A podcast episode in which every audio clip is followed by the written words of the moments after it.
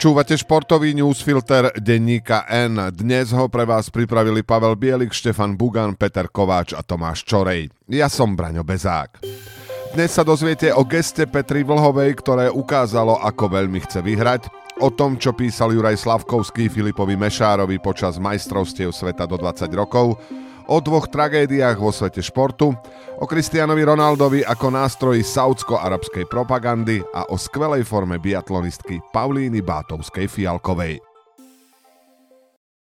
Práve dnes je tomu presne päť rokov. Bol deviateho januára dvetisícosemnásť. V rakúskom Flachau sa skončil večerný slalom žien a lyžiarsky svet nehovoril o ničom inom ako o Mikaele Shiffrinovej. Američanka triumfovala s takmer sekundovým náskokom, zaznamenala ôsmu výhru z posledných deviatich štartov a mohlo sa zdať, že nič iné ako jej ďalšie víťazstvá nás v najbližších rokoch nečaká. Shiffrinová mala v tom čase dvadsaťdva rokov, pripísala si štyridsiaty prvý triumf v pretekoch Svetového pohára a v historickom rebríčku sa dotiahla na piatu Anju Personovú zo Švédska. Zdalo sa málo pravdepodobné, že sa v najbližšom období nájde lyžiarka, ktorá by jej dokázala rovnocenne konkurovať. Ani Petre Vlhovej sa v tomto smere nedávali veľké šance. O kvalitách Slovenky sa vedelo, vo svetovom pohári mala už tri víťazstvá, no dokáže pravidelne porážať Shiffrinovú. Vyzeralo to ako odvážna predstava, obzvlášť po spomínanom slalome vo Flachau. Vlhová v ňom vypadla pre špicar už v prvom kole. A predsa sa očakávané prognózy nenaplnili. V ďalších mesiacoch ukázala Vlhová výkonnostný vzostup, Shiffrinová naopak po náročných momentoch na svahu aj mimo neho prišla o jednoznačnú dominanciu. Slovenka ju dokázala predbiehať v rôznych disciplínach, lepšia bola na majstrovstvách sveta, na olympiáde aj v celkovom hodnotení svetového pohára. Skrátka, prišli dni, keď bola Vlhová nespochybniteľne najlepšou lyžiarkou na svete. Ani v jej prípade to však netrvalo večne. V týchto dňoch sa zdá, že sa situácia spred piatich rokov opakuje. Shiffrinová vyhrala šesť z posledných siedmich štartov, presvedčivo vedie celkové poradie Svetového pohára a nedeľným triumfom v Kranjskej Gore dokonca vyrovnala krajanku Linci Vonovú v rekordnom počte osemdesiatdva triumfov vo Svetovom pohári. Ako nás však učí minulosť, výborná aktuálna forma Shiffrinovej a ani čakanie Vlhovej na prvú tohto sezónnu výhru neznamenajú, že to tak zostane stále. Minimálne v prípade Slovenky sme si určité náznaky blížiacej sa zmeny mohli všimnúť už v priebehu minulého týždňa. Od začiatku sezóny sa veľa hovorí o tom, že už v kariére dosiahla všetko a chýba jej motivácia víťaziť. Nakoniec pred sezónou to priznala aj ona sama. Pri minulotýždňovom slalome v Záhrebe a ani pri dvoch obrovských slalomoch v Kranjskej Gore však Vlhová ani v jednom momente nevyzerala ako športovkyňa, ktorej chýba víťazné zanietenie. V stredu, sobotu a nedeľu obsadila postupne druhé, tretie a štvrté miesto a spolu s tímom za každým zdôraznili, ako ich hnevá, že neprišlo víťazstvo. Odhodlanie ilustrovali aj vydarené druhé kolá a najvýpovednejšiu hodnotu malo jej gesto pri sobotnom obrovskom slalome. Vlhová po výbornej druhej jazde sedela v kresle pre aktuálnu líderku a sledovala zostávajúce jazdy svojich súperiek. Keďže ide o miesto, ktoré snímajú kamery, keď vedúca lyžiarka stratí priebežné prvenstvo, zvyčajne konkurentke diplomaticky zatlieska. Keď však v sobotu Slovenku o tri stotiny predbehla Talianka Marta Basinová, Vlhová sa neovládla a prudký pohyb rukou aj sklamanie v tvári jasne ukázali, ako ju mrzí strata prvého miesta. Takto nevyzerá lyžiarka, ktorá hľadá motiváciu víťaziť. V minulosti sa sama presvedčila, že žiadna séria nie je nekonečná a to jej môže v týchto dňoch len pomôcť. Najbližšie už v utorok pri nočnom slalome vo Flachau. Už už sa zdalo, že slovenskú dvadsiatku na majstrovstvách sveta bude definovať zbabraná príležitosť. Naši hokejisti totiž v poslednom zápase v skupine proti Švajčiarsku uhrali výsledok, ktorý im prisúdil najťažšieho súpera, domácu Kanadu. Slováci pritom nad Švajčiarmi po dvoch tretinách viedli tri jedna a keby vyhrali za tri body, vo štvrťfinále by ich čakalo Nemecko. Napokon však talentovaný slovenský tím definuje reakcia na celú situáciu.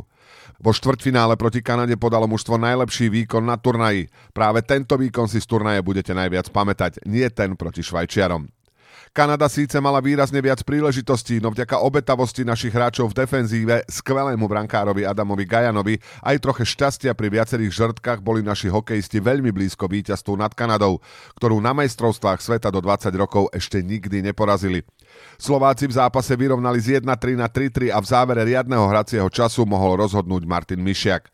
Potom v predĺžení mal ďalšiu veľkú šancu Servác Petrovský. Napokon Kanadu zachránil mimoriadnou individuálnou akciou generačný talent Connor Bedard.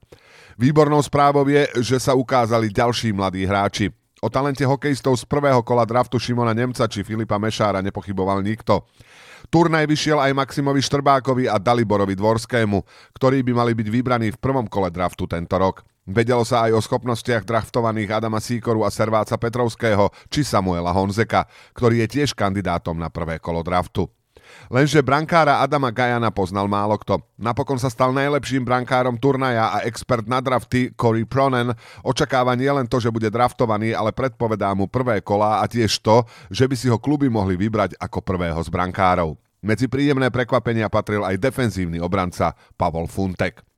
Slovákom na turnaji chýbal Juraj Slafkovský, pretože ho neuvoľnil Montreal. Slafkovský sledoval zápasy proti Kanade aj ú es á a bol aj v kontakte s niektorými hráčmi.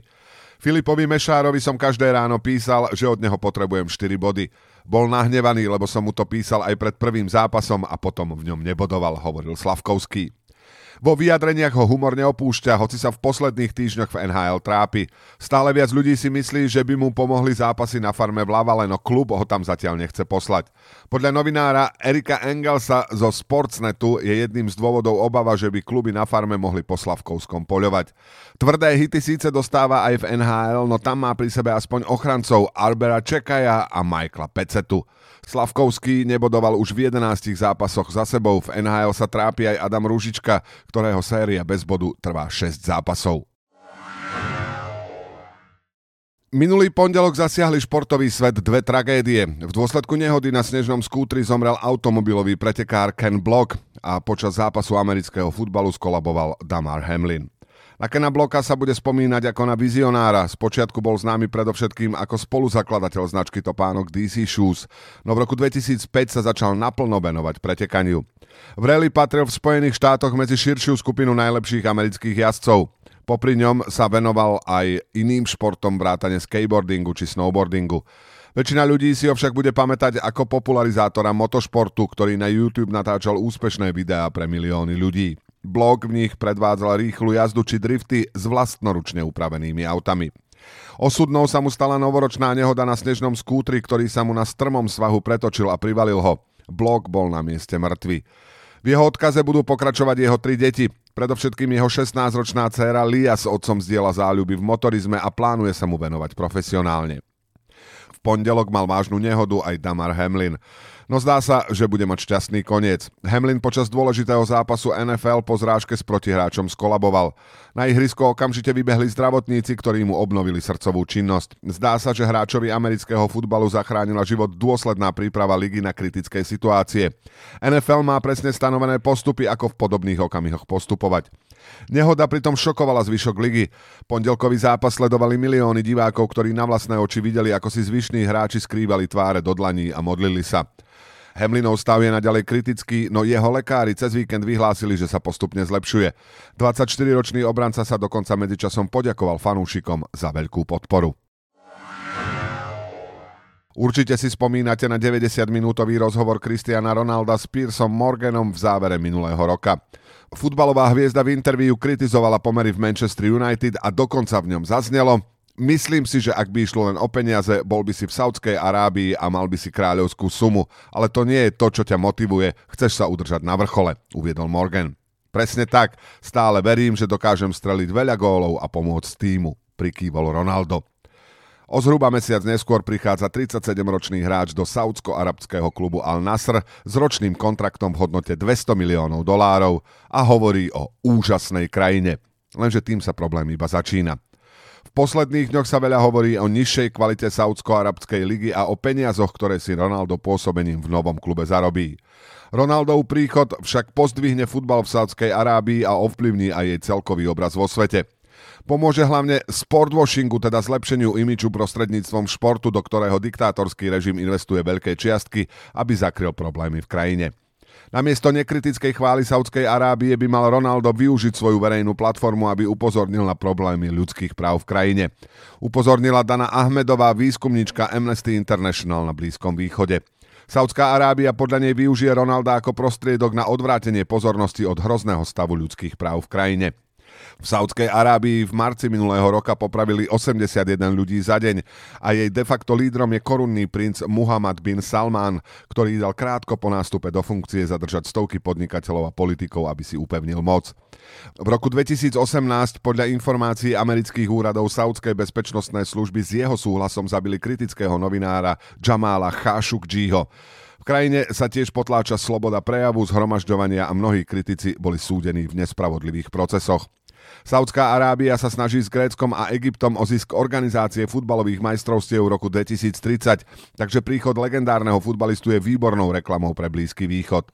Majstrovstvá sveta v Katare nám už ukázali, že diktatúra v krajine a obmedzovanie ľudských práv pre FIFA nie sú prekážkou. V Saudskej Arábii už so sportwashingom pomáha Lionel Messi. Argentínčan s ňou v minulom roku podpísal lukratívnu dohodu, podľa ktorej sa stal jej veľvyslancom pre turizmus. Dvaja najpopulárnejší futbalisti na svete tak budú slúžiť propagande diktátorského režimu a zabudli pritom na to najpodstatnejšie, na slobodu a ľudské práva. Ronaldov debut sa očakáva štrnásteho januára proti tímu Al-Shabaab. Vynikajúci vstup do nového roka má za sebou slovenská biatlonistka Paulína Bátovská Fialková. V šprinte aj stíhačke v slovinskej Pokľuke skončila na štvrtej priečke. Bátovská Fialková pritom nemala veľké očakávania.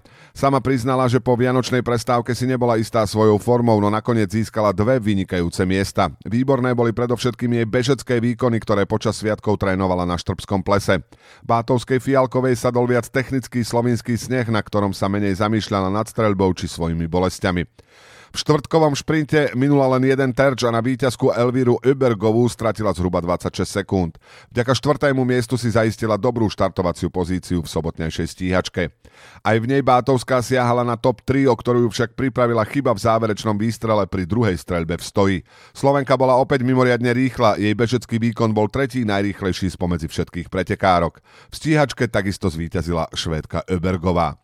Bátovská Fialková vstúpila do sezóny skvele. Okrem úspechov z Pokľuky bola predtým siedma v šprinte vo francúzskom Annesi či ôsma vo vytrvalostných pretekoch vo fínskom Kontiolahti. Program Svetového pohára pokračuje v stredu vytrvalostnými pretekmi v nemeckom Ruhpoldingu. A na záver víťaz a porazený týždňa. Víťazkou je Mikaela Shiffrinová. Americká lyžiarka osemdesiatym druhým víťazstvom v Svetovom pohári vyrovnala rekord Lindsey Vonnovej. Nikto nepochybuje, že ho čoskoro aj prekoná a postupne predbehne aj Ingemara Stenmarka, ktorý medzi mužmi vyhral osemdesiatšesť pretekov. Shiffrinová je najlepšia lyžiarka histórie a je reálne, že raz môže prekonať aj métu sto víťazstiev. A porazeným je Carlos Alcaraz. Najlepší tenista na svete si zranil nohu na tréningu desať dní pred Australian Open a na turnaji hrať nebude. Na jeseň na ú es Open získal svoj prvý Grand Slamový titul a stal sa najmladšou svetovou jednotkou od zavedenia rebríčka v roku devätnásťsedemdesiattri. Športový newsfilter dnes pre vás pripravili Pavel Bielik, Štefan Bugan, Peter Kováč a Tomáš Čorej. Do počutia o týždeň.